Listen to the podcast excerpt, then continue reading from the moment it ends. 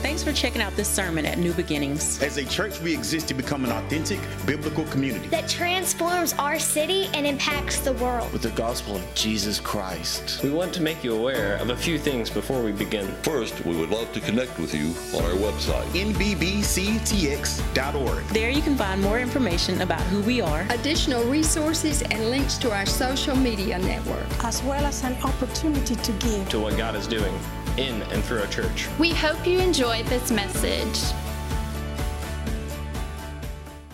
Good morning. Welcome to Easter at New Beginnings. If you're a guest with us today, thank you for being our guest. My name is Todd Conness. I serve as one of the pastors here, and I just hope you feel at home today as we celebrate the resurrected Jesus this morning. All right, so there's a psychiatric condition that you may be familiar with known as separation anxiety. Anybody ever heard of separation anxiety? All right, so some of you parents this morning, you witnessed your kids experiencing separation anxiety as you've taken them to the kids area. You know what it's like as a parent for separation anxiety, because every parent at some point in your life, you're going to have to peel your kid off like a wet t-shirt and give them, right, and hand them over. And so that's kind of the idea of separation anxiety. I was thinking about that, and a buddy of mine a few years back, it was when their first child was born. They were part of a church, and this was back in the day whenever you took your kid to the nursery, they gave you a pager. And so during the service, you would kind of feel the vibration of the pager, and you knew that there was something going on with your kid. And so they were in church service, and their firstborn was experiencing some separation anxiety, and she had waken up in the nursery, and she kind of freaked out and didn't see mom and dad. And so they paged them. And so he, being the loving husband, says to his wife, "Hey, I'll go back. You just enjoy the sermon, and I'll check on her, then I'll slip back in." And so he does, and he's kind of a big fella. He's 6'4", 6'5". He goes back there, and he walks into the nursery area. He shows them the pager and says, "I'm here to check on my baby girl." And he walks into the nursery area, and half of the room is lit and half of the room is dim. And so his daughter was in the crib, and so he walks to the area that was dim, and he just finds her crib, and he starts patting her on the back and consoling her. "Daddy's here," gives her the pacifier, and she kind of calmly, eventually 5 minutes later, goes to sleep. And when she does, he looks over his shoulder, and he did not realize there was somebody else in the room the entire time. There was a lady in the lit part of the room who was nursing her baby without a cover, I might add. And so he, in the moment, just freaks out because he's like, "I am the creepy guy in the room with the girl who's not covered." And so he did what any grown man in his right mind would do in that moment. He hit the deck. He just dives to the floor. And I remember this guy is 6'4", 6'5", and he bear crawls out of there on all fours, getting out of the room. Separation anxiety. Now listen, this friend swore me to secrecy. He said, "You can use this as a sermon illustration, but do not tell who it is." And so I'm not going to say his name, but his initials are Connor Bales. That's his. That's a true story. True story. No joke. Separation anxiety is a real thing. According to the American Psychiatric Association, separation anxiety disorder is an excessive display of fear and distress when faced with situations of separation from the home or from a specific attachment figure. So that's what the definition of separation anxiety is. And the reason I bring this up, because here's what I believe. The reality is that humanity has been born in a state of spiritual separation anxiety. Is that this is the condition we are born in. Here's what I mean. We were created for the sole purpose of being in relationship with God. We were created to know Him, to fellowship with Him, to worship Him. That this is the reason we were made. This is innately woven into the fabric of our soul. In fact, Ecclesiastes chapter 3, verse 11 says this, that God has placed eternity into the heart of man. That He's placed eternity in the heart of man. What is Solomon saying when he says this? He's simply saying this, we've been hardwired for eternity. Is that we were created for something that transcends the temporal, physical, human experience that we all have. That we were created for something more than just this physical life. We were created for a relationship with God, to know Him, to walk with Him, to worship Him, to make our home in His presence. And this is exactly the way that it was when God created everything. If you go back and read the Genesis account, here's what you'll discover. You'll discover that everything in creation was perfect, and here's why it was perfect. Creation was perfect because the relationship between God and man was perfect. As that there was a perfect relationship, perfect harmony, perfect peace, perfect shalom between God and man. Therefore, all was good in creation, in the universe. And man walked with God and experienced this. The presence of God was the home of the heart of man. But something happened. Sin entered the world. And when sin entered the world, it severed the relationship that God created man to have with himself. In that moment, when sin entered the world, we were banished from the presence of God. We were separated from the very person we were created to know and to find life in. And so let me kind of borrow the definition of separation anxiety and kind of plug it into where we are. We live now with a borrowed from the APA definition of separation anxiety. We live now with an excessive display of fear and distress because we have been separated from home, from God's presence. We have been separated from the specific attachment figure we were created to enjoy. And this is the root issue in the heart of humanity. This is what Romans chapter 3, verse 23 says this. It says, "For all have sinned and fallen short of the glory of God." And the reason this is important for us to know, because all have sinned, that means every one of us in the room, we have all sinned. That means we've all been born in a state of separation. You see, there's a common link. There's a lot of people in this room. There's over 1,000 people in this room right now. And here's what we have in common. In the midst of all the diversity and all the differences and the things that we have as far as backgrounds, experiences, and preferences, here's one commonality that we all share in the room. We were created for a relationship with God, but sin has separated that relationship. Is that this is what sin has caused in the heart of all of us. The definition for sin, according to Merriam-Webster's dictionary, which is not the place you typically go for theological truth, but they did actually a pretty good job here. Listen to what their definition is. Sin is a transgression against the law of God. So if you've ever lied, if you've ever stolen anything, if you've ever had evil thoughts in your heart, you've transgressed against the law of God. So sin is a transgression against the law of God. And listen to what it goes on to say in this definition. It is the spoiled state of human nature in which the self is estranged from God. This is the condition that we're in. We are estranged from God. We are born with a separation anxiety. Now listen, why is this so important? Because understanding this explains a lot about our life. It explains a lot about the decisions we make. See, we were created to know God, eternity in our heart. And because there's an absence of a relationship with God, here's what humanity has perpetually done ever since the fall. We have looked for substitutes to fill the void that God, the God void, has created in our life. So here's what I mean. So we jump from relationship to relationship, hoping that we can meet the right person, find the right person, have the right experience. And if I can just feel a certain way, then I'll be whole in my life. I'll have meaning and purpose, only to find that person and realize they're broken too. Or we try to find it in approval. And so we try to find ways to climb the ladder of success. And if I can accomplish certain things and people can think of me a certain way, and then here's what we do. We exhaust our life climbing the ladder of success only to find out that the top of the ladder is just as lonely as the bottom of the ladder.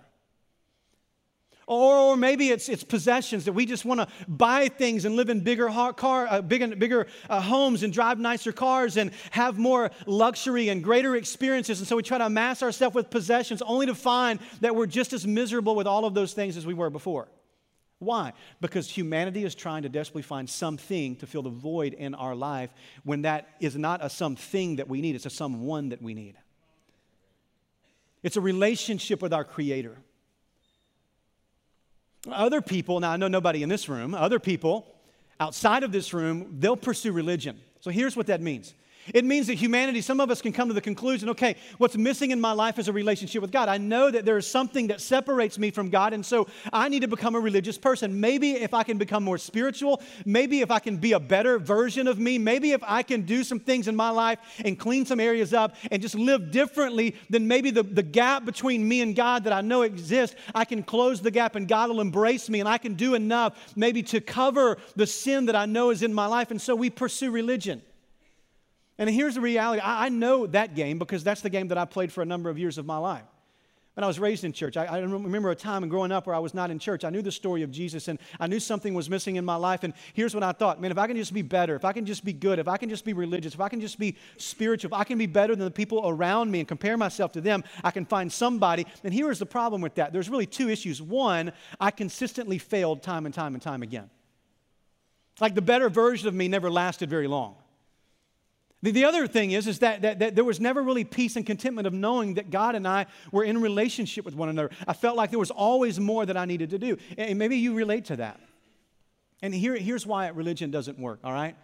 Religion is man's attempt to pay the debt that we owe God with our good works. And let me just kind of illustrate it like this. If you were to go and say you wanted to buy a car, and I'm going to buy a car, and so you go to, let's say you go to Peter's Chevrolet, you find my buddy Jake there, and you say, hey, listen, I want to buy a specific vehicle. There's a Suburban out there that I want, and this has got all the bells and whistles, and Jake looks at you and is like, that is a $75,000 Suburban. That's a really expensive vehicle, but I would be more than happy to sell it to you. And so you say, yes, I've got more than enough money, and so I want you to get it. And so they get it, they pull it around, you look at it, and now it's time for you to sign the contract. And they're like, who's going to be financing? You're like, no, I'm not financing this. I'm paying cash for it. And you're like, I got more than enough money to do it. And so they're like, man, this is even better. Anything else you want to buy while you're in here, Captain Cash? So what you do in that moment is you reach into your pocket and you pull out a big old stack of Monopoly money. And you're like, man, I'm going to make it rain in here, right? And what's going to happen in that moment? You're going to get laughed at. They're going to look at you and be like, what are you doing? They're going to say to you in this moment, that's a $75,000 Suburban. Your Monopoly money is of no value in here. While the Monopoly money might be great if you're playing the game of Monopoly, in the game of buying cars, it is worthless. We don't take that kind of currency. Here is what religion is. Religion is nothing more than Monopoly money that men and women are trying to use to pay the debt that we owe God. And God is saying, listen, I love the fact that you come in here confident with all of that type of currency, but I don't take that kind of currency. Your righteousness is as filthy rags to me.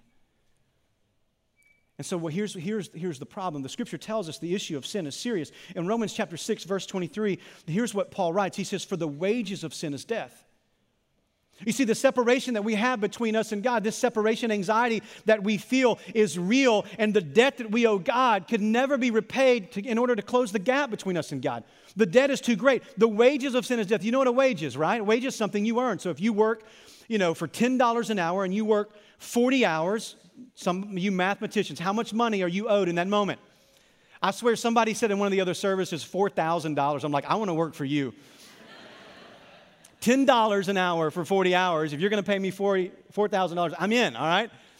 So we know what a wage is. It's something you earn. So if you work so many hours for a certain amount of money, that's what you are owed. Listen, the Scripture says that the sin debt that we owe God, the wage that we've earned because of our sin, is death. That's eternal separation from God, and ultimately that's the wrath of God falling on us. And so this is the state of our being because of sin. We are separated from God, and there's nothing we can do to bridge the gap. But here's what I love about Romans 6:23. It doesn't end there. Romans 6:23 goes on to say, for the wages of sin is death, but the free gift of God is eternal life through Jesus Christ our Lord. And this is what we're celebrating during Easter. This is what we're celebrating this weekend. The reality is that the sin debt we owe God is far too great for us to pay, but God in His grace and mercy has sent Jesus to do for us what we could not do for ourselves. And in His death and resurrection, Jesus gives us and offers to us eternal life.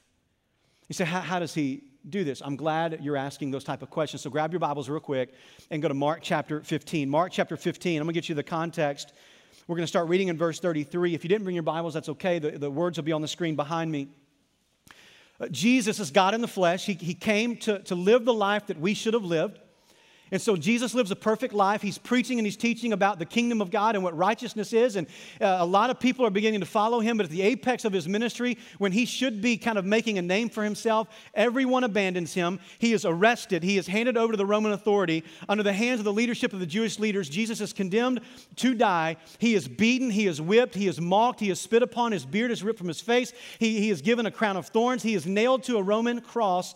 And that is where we find ourselves in Mark chapter 15, verse 33. Listen to what it says. This is how Jesus offers life to us. It says, and when the sixth hour had come, listen to this, there was a darkness over the whole land from the sixth hour until the ninth hour. And at the ninth hour, Jesus cried with a loud voice, Eloi, Eloi, lama sabachthani, which means, my God, why have you forsaken me? Now listen, I want to kind of highlight a couple of things about this. The first is this, that within the Gospels, when you read all four Gospel accounts of the final moments of Jesus' life, in the 3-hour span that he has on the cross, there is 6 miracles within that 3 hours that the four Gospels record, 6 different miracles that happen in the final moments of Jesus' life. And we're going to only look at two of them this morning, but the first is the one we see in verse 33. It says, according to the Scriptures, that the final moments of Jesus on the cross, from the 6th hour until the 9th hour, that's around from noon until 3 p.m., that a darkness covered the entire region. Now, here's what's amazing. This is a miraculous event that all of a sudden, in the middle of the day, when the sun was at its brightest, the sky grew dark and darkness fell. And this was a thick darkness, a darkness that impaired all vision. It was a unique type of darkness. In fact, this is such an overwhelming miracle that it's not just recorded in the Bible.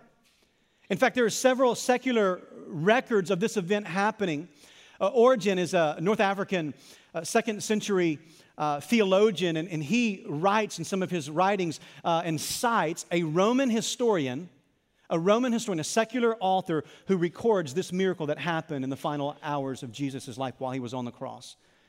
Another guy by the name of Tertullian, he was a 2nd and 3rd century theologian. He was writing a letter to one of his friends who was a pagan, and he writes to him and speaks to him about the 3 hours of darkness that Jesus endured while he was on the cross. And here's what he says. He says, you should know this because this is recorded in your annals and in your archives. In other words, there is historical evidence that this event actually happened. In fact, there was a letter that was discovered that was written by Pontius Pilate. Pontius Pilate is the leader that turned Jesus over to be crucified. There was a letter written by Pontius Pilate to Tiberius Caesar, explaining to him the circumstances around Jesus' death, and one of the things he mentions is the 3 hours of darkness during the time of Jesus' death.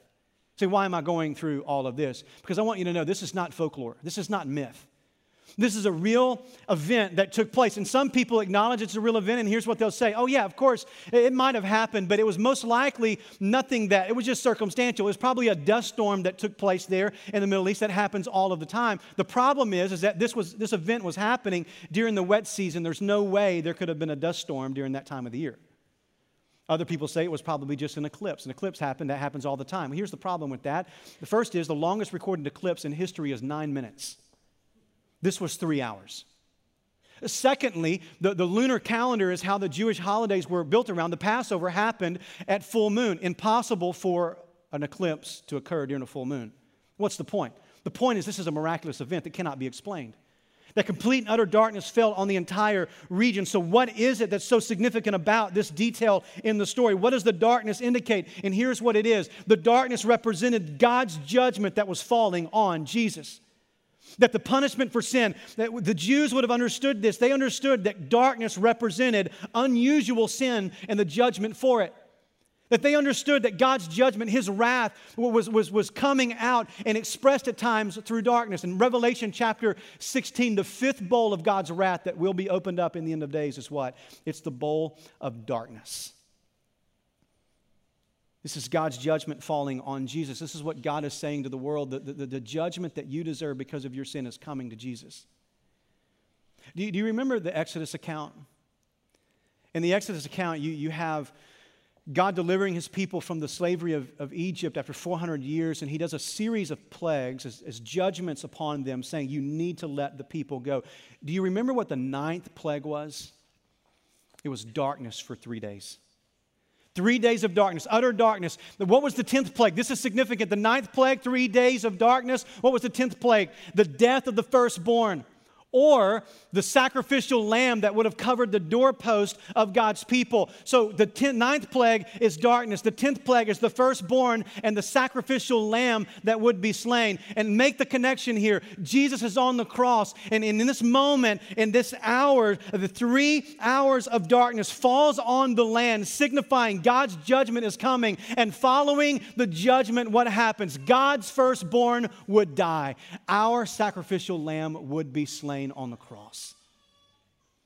So here is what is happening in this moment. The sin of the world is being laid on Jesus. Your sin and my sin, every rape, every murder, every violent act, every evil thought, every ill word spoken, every sin that's ever been committed is being laid on Jesus in this moment. Paul says this in 2 Corinthians chapter 5, verse 21, that God made Him, Jesus, who knew no sin, to become sin for us, that in Him we might become the righteousness of God in Him. Is that the sin of the world was being laid on Jesus, and the judgment of sin was falling on Jesus. He was dying in our place. This is what the scripture says, verse 34 says, at the ninth hour, Jesus cried with a loud voice, Eloi, Eloi, lama sabachthani, which means, my God, why have you forsaken me?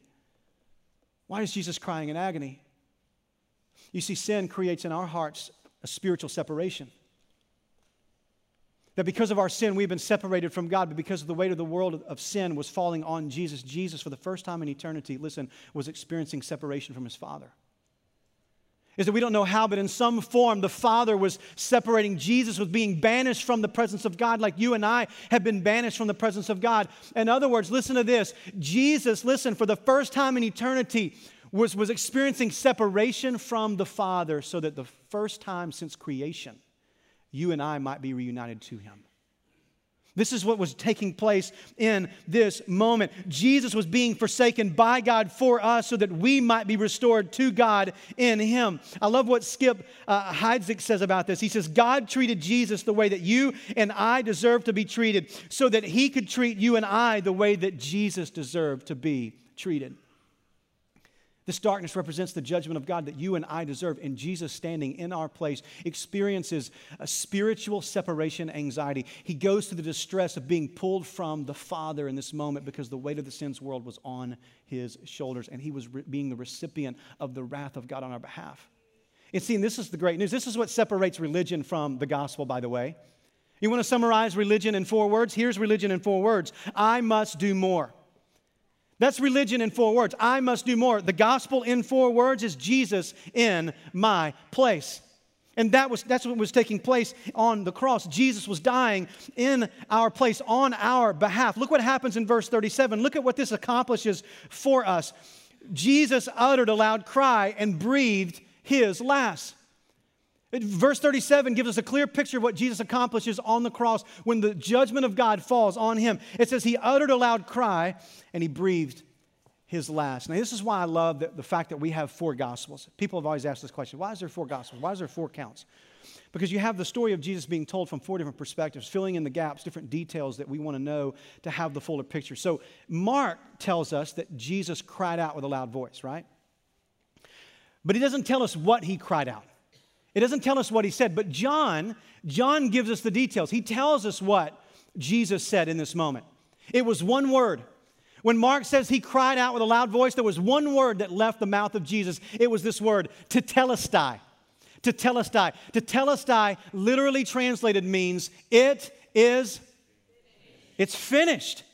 Another way of translating this is paid in full. This word tetelestai is a transactional term. In fact, there have been archaeologists have discovered documents and paperwork. So like if you lived in this particular day and let's say you had a land deal where you were purchasing a piece of property for X amount of money, a contract would be written up that told you the amount that you owed for the land or the payments that you owed for the land. And when you made your final payment, they would write on the document, on the contract, tetelestai. Paid in full. Finished. No more payments needed. And this is what Jesus accomplished for us on the cross, that he paid the price of our sin. The payment for our sin that we owed God has been fully met in Jesus.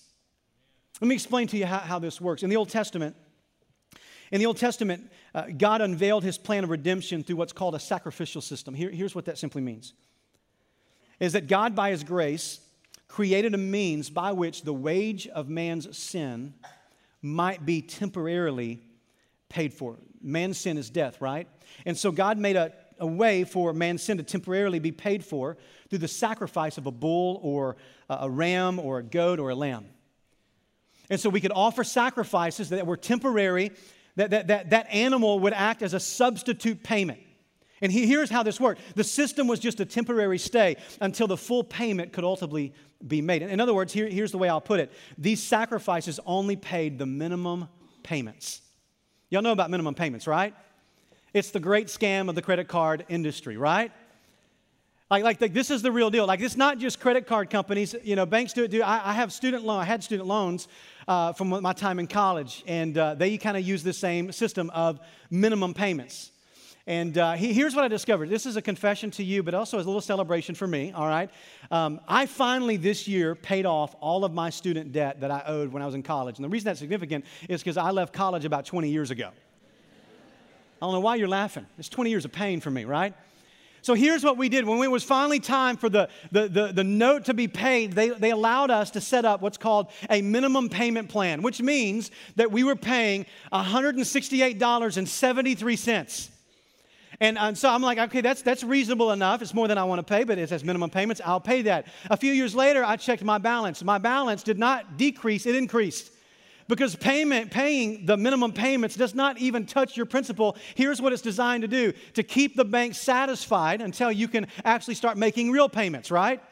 And so here's what was so frustrating about it. For all of these years, we've been paying the minimum payments only to discover that the principal is getting larger and larger, and we actually owe more and more debt. And then it hit me one day. I will be paying this forever.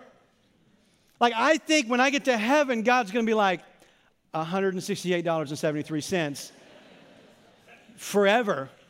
This is how this thing's going down. And so through some decisions financially, and finally we sold this house, and our house, and so we decided we're paying this debt off. And I was so giddy.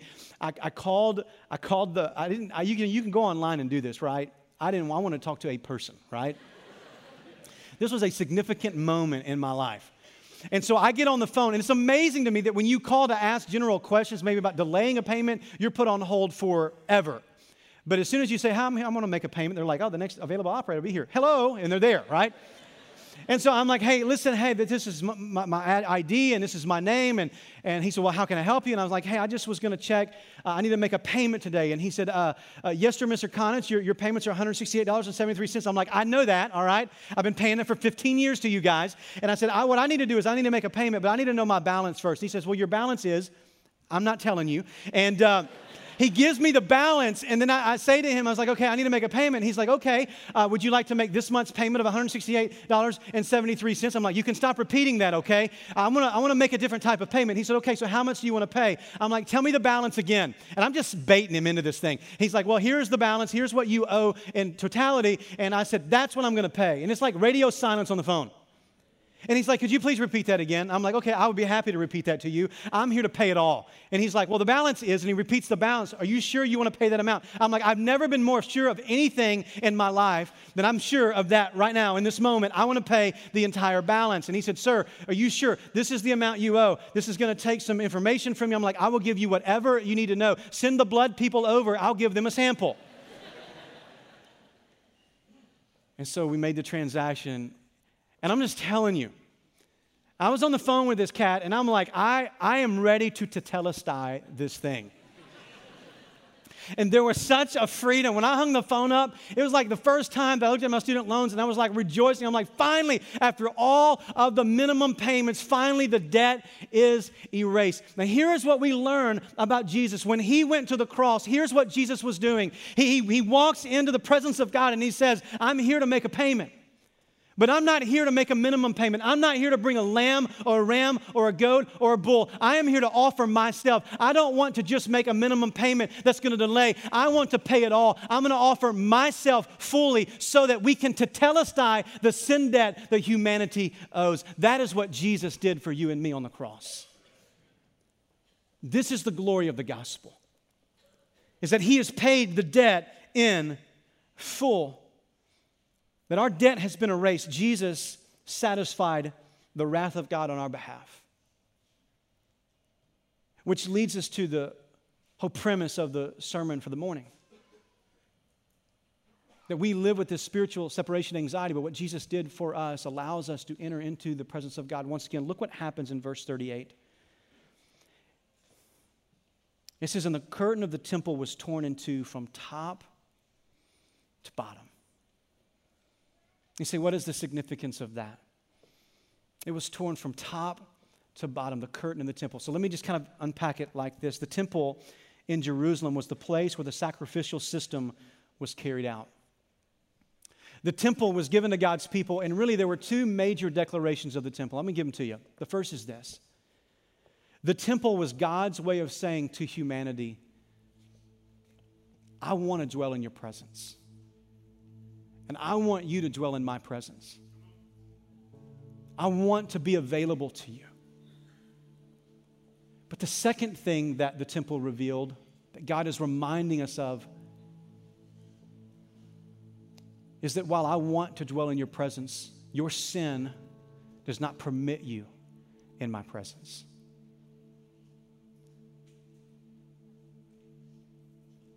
And so in the temple, God gives limited access. Here's what I mean. The temple was strategically built and had different rooms and places within it that signified the sin barrier that exists between us and God. The outer court was a place called the court of the Gentiles. Non-Jewish people would have to go in there, but they couldn't go any closer to the presence of God. And then you had the court of the women. We're able to get a little bit closer, but not any further. Then you had the court of the men. And then you had the court of the priest. And then you had what was called the holy place. And only the priest could go in there to offer sacrifices. And then you had the final area, and that was called the Holy of Holies. That is where the Shekinah glory of God would dwell among his people. That is where the presence of God that we were created to experience dwelled. The fullness of God's presence in that area. And God is saying, I want to dwell in your presence, so I'm going to come and dwell among you, but you're going to have limited access. And only the high priest could go one day a year to offer a sacrifice. So only the most holy man on the most holy day could enter in just for a brief moment to offer a sacrifice. Then he had to get out of there. And God structured the temple like this, that between the holy place and the Holy of Holies, there was a curtain, there was a veil. And it was massive. It was 4 inches thick. It was 30 feet wide. It was 60 feet tall. It was so heavy that it took 300 priests to maneuver the curtain. And this was a barrier representing the sin barrier that keeps us from the presence of God. God is in essence saying to his people, this is where you want to be. This is what you were created for. This is what you long for. This is what your greatest desires are. It is to be in my presence, but your sin creates a barrier. And so while you desire to be here, your sin keeps you out. You can't come in. You can't enter into my presence. And so this curtain was a representation that sin keeps us out. Everything in the temple declared to humanity, you don't belong. Stay out.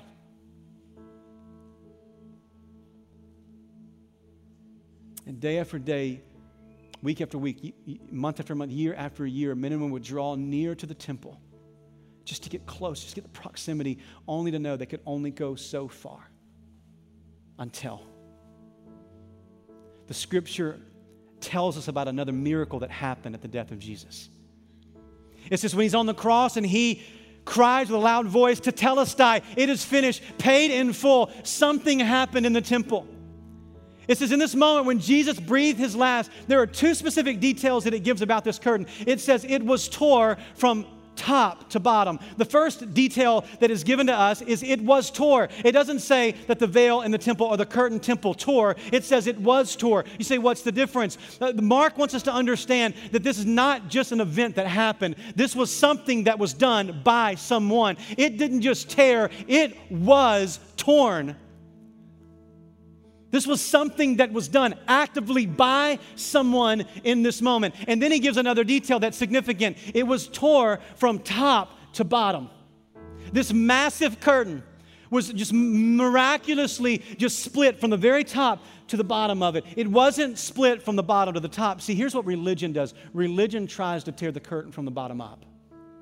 We try to create our own way in the presence of God. But in this moment, when Jesus died on our behalf, God says to humanity, now the curtain is opened. It's as if God reached down out of heaven with his finger and the Father just says, I'm done with this. And he rips the veil and says, now you can come in.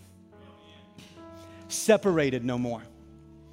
There is now access into my presence. There is now a way in for you that Jesus has created for us, a way that we can come in. You see the separation anxiety that we are born into because of our sin. There's this longing. I want to know God. I want to draw near to God. There's something missing in my life. And here's what Christ has done. This is what we celebrate during the Easter holiday, is that Jesus has made a way for us to enter into the presence of God. This is why I love the book of Hebrews. The book of Hebrews kind of shows us all of the symbolism of how Jesus Jesus fulfills all that God has promised. Here's what the book of Hebrews says. It says that Jesus is a new curtain that we enter into the presence of God through. He's a new curtain. He's a better curtain. Why? You see, the old curtain had one goal, had one purpose, and that was to say, keep out. But Jesus, the new curtain, is better, and he says, come in. And so the first curtain was a barrier that said, you can't go. Jesus is a door that's been opened that says, you are welcomed in. This is the great news of the gospel. You say, well, how do we know that Jesus' payment was enough? Like, how do we know that? You ready for it? It's called an empty tomb. It's called the fact that Jesus is alive. And the empty tomb is confirmation that what Christ has done for us on the cross is more than enough. Now, let me illustrate it like this. When I was on the phone with the dude from the student loan bank, when we ended the conversation, after I gave him all the banking information, here's what he said to me on the phone. I love this. I'll never forget this moment. He says, congratulations, Mr. Conness. You have paid the note completely. He didn't use the word, but I know he wanted to. He wanted to say tetelestai.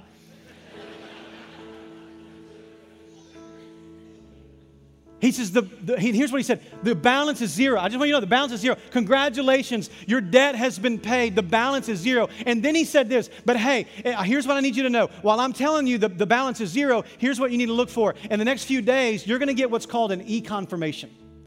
You're going to get an e-confirmation. That's an electronic confirmation. There's an electronic receipt that's going to be emailed to you, and it's going to verify. It's going to be a documentation that verifies, that gives you the confirmation that you need to be able to have evidence that your payment has been fully made and that your balance is zero. He said, so watch for that. And so I did. Over the next few days, I'm checking the email, and finally it came through. I opened it up, and there it was. There was this e-confirmation, and I opened it up, and it said, balance is zero. Payment has been made. And here's what we need to know this morning, is that God the Father says to us, yes, I know that Jesus on the cross says it is finished. I know that he has said to you, hey, it is done, paid in full. But here's what you need to know. There is an e-confirmation that you have that verifies that what Jesus did was enough. And it's called an empty tomb. 3 days later, God sent an e-confirmation, an Easter confirmation. And that is the dead heart of Jesus began to beat. Blood began to flow from his veins. His eyes opened. He stood up. He rolled the stone away. He is alive today. And that is confirmation to you and me that the debt of sin has been erased,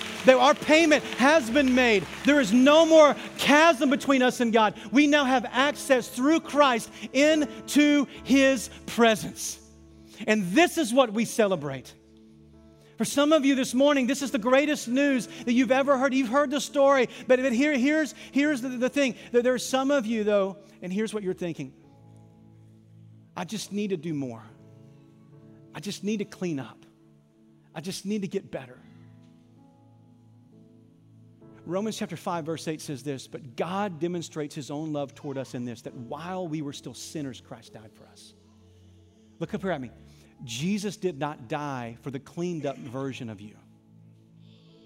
He died for the version of you that is marred and mired in sin.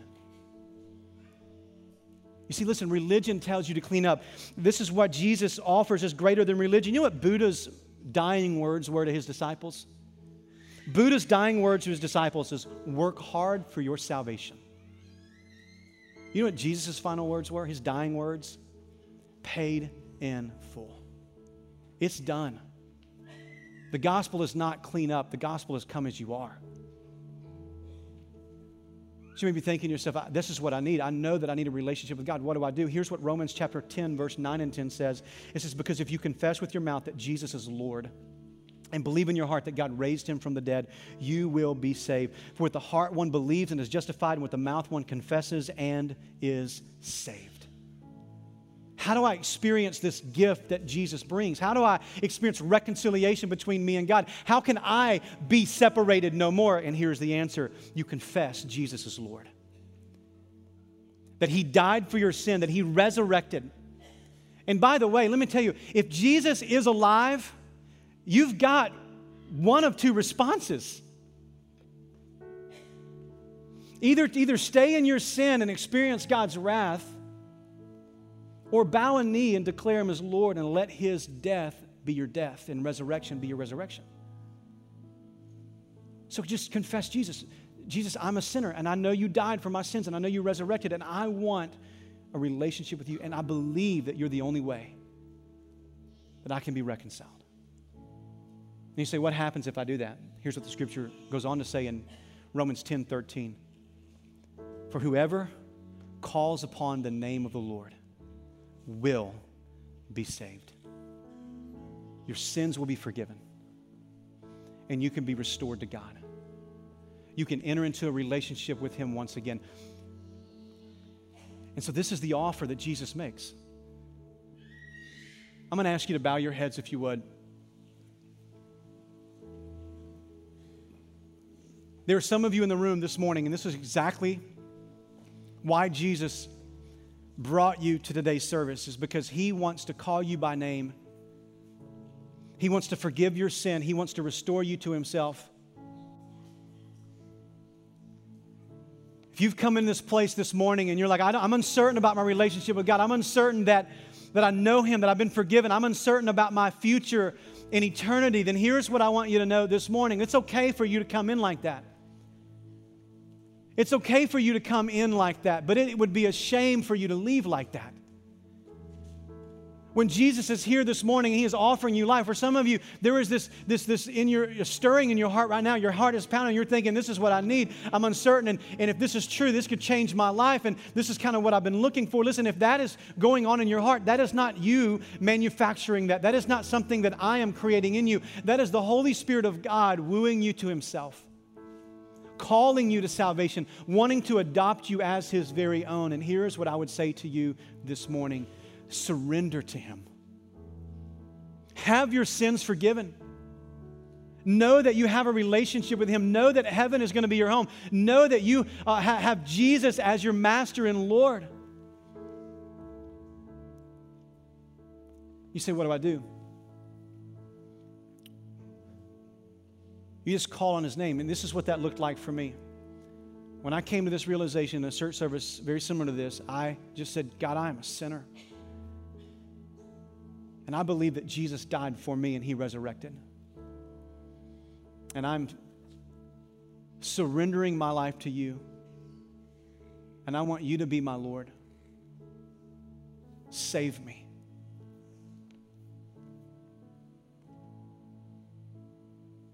And He did. And for some of you this morning, this is the prayer that you're praying right now, or the prayer that you need to pray. So right now, just in your own words, confess that to Him.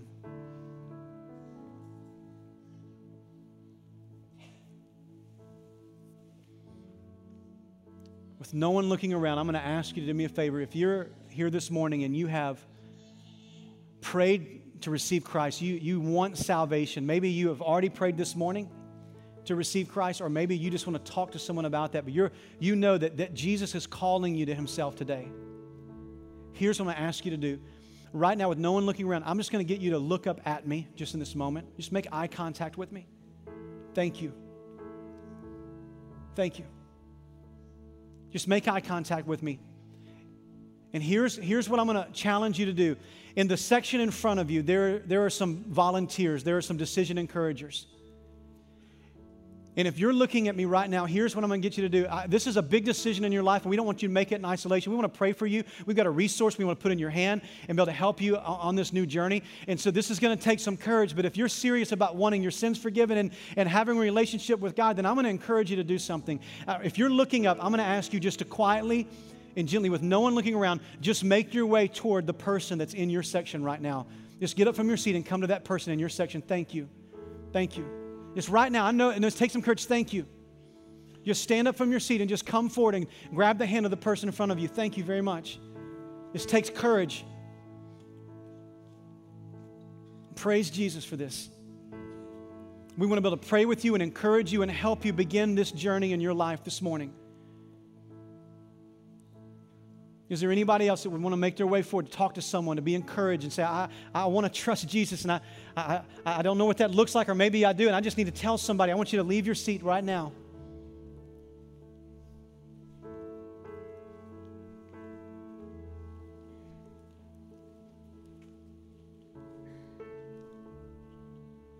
Listen, our decision encouragers are going to be here over the next few moments, and they're going to make themselves available to you. Maybe you looked up and you just didn't feel comfortable at that moment. In a moment, we're going to stand and we're going to sing. And at that moment, if you want to come and take the hand of one of our encouragers, do that. Or maybe some of you, people are still coming, continue to come if you feel called to come.